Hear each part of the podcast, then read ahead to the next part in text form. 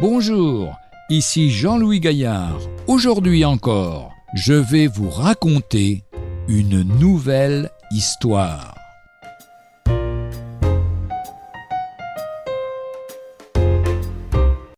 Le mémorial de Blaise Pascal. Orphelin de mère à trois ans, de santé fragile, élevé de façon austère par un père exigeant, enfant sourdoué en mathématiques, savant et inventeur génial avant ses trente ans, Blaise Pascal souffrit presque journellement pour mourir à trente-neuf ans d'une tumeur au cerveau. On pensera sans doute qu'une vie si dense, mais si brève, fut triste et malheureuse. Or, les dix dernières années sont remplies par une recherche plus haute que celle des vérités scientifiques. Pascal ne médite plus que sur le Dieu de sainteté et de miséricorde qu'il a envoyé du ciel un médiateur, le Rédempteur, comme il dit, pour sauver les hommes.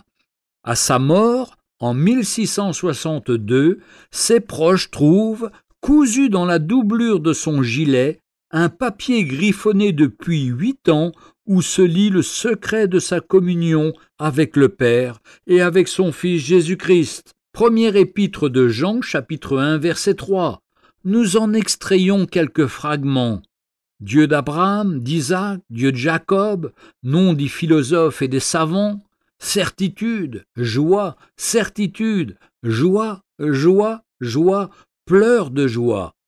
Dieu de Jésus-Christ, c'est ici la vie éternelle, qu'ils te connaissent, toi, le seul vrai Dieu, et celui que tu as envoyé, Jésus-Christ. Jean 17, 3. Oublié du monde et de tous, hormis de Dieu, il ne se trouve que par des chemins enseignés dans l'Évangile. Jean 14, 6, Galates 1, 6, 9 et 12. Éternellement en joie pour un jour de peine sur la terre. Observe celui qui est intègre et regarde celui qui est droit, car il y a une postérité pour l'homme de paix. Psaume 37, verset 37. C'étaient là quelques-uns de ses versets préférés.